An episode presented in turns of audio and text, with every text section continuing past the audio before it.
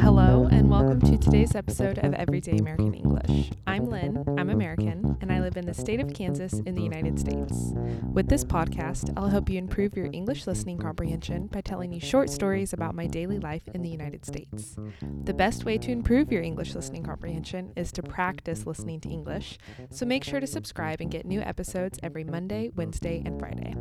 To check how much you understood of this podcast, you can read the transcript, which can be found on my website for a small fee, everydayamericanenglish.org. Feel free to contact me with any comments or questions you might have through Facebook, Instagram, or my email, Everyday American English Podcast at gmail.com.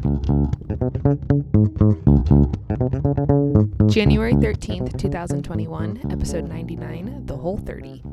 January is a popular month to take charge of your health. Like I've already talked about, a lot of people make New Year's resolutions in January.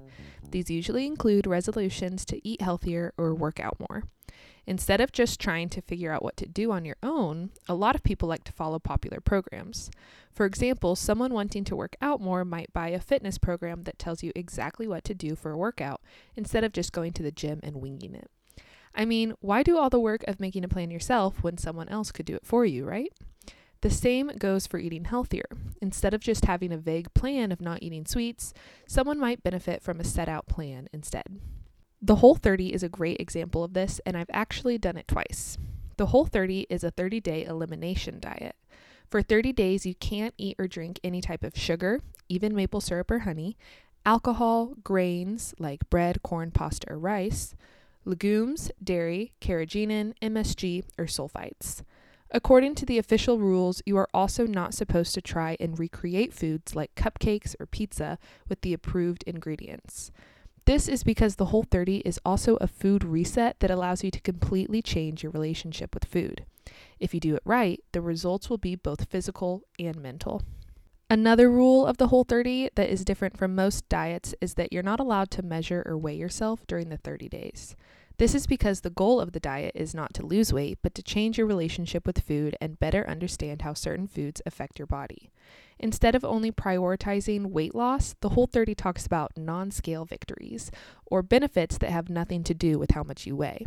For example, their website tells us that the Whole 30 has helped millions of people with eliminating cravings, improving energy and sleep, reporting an improvement in allergies, anxiety, chronic pain, digestive issues, skin conditions, and losing weight healthfully and sustainably.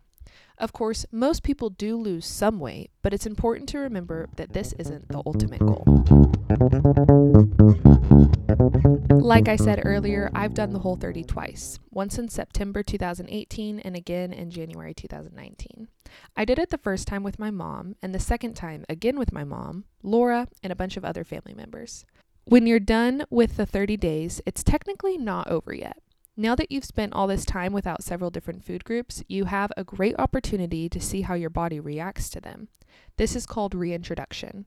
For example, on day 31, you eat a little bit of legumes with each meal and then spend days 32 and 33 back on the whole 30 diet. During this time, you're supposed to pay attention to how your body reacts to that food group.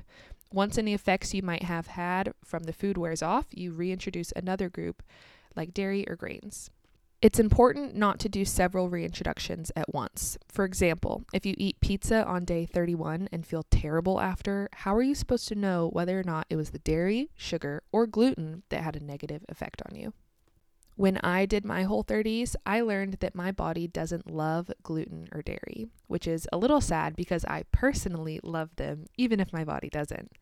A change I made is that I really don't eat gluten or dairy in my house, or at least I try not to. If I'm at a restaurant, I might because one, why not? Two, most of the menu has gluten and or dairy, and three, I have food freedom. I could explain food freedom to you, but I actually think the Whole 30 website does a really great job of it. They say food freedom is feeling in control of the food that you eat instead of food controlling you. Food freedom is about indulging when it's worth it, passing when it isn't, and never feeling guilt or shame for doing either. That's all for today's episode of Everyday American English. To really improve your English listening comprehension, check how much you understood of this episode by reading the transcript, which can be found on my website, everydayamericanenglish.org. Don't hesitate to contact me with any comments or questions you might have. Happy Wednesday.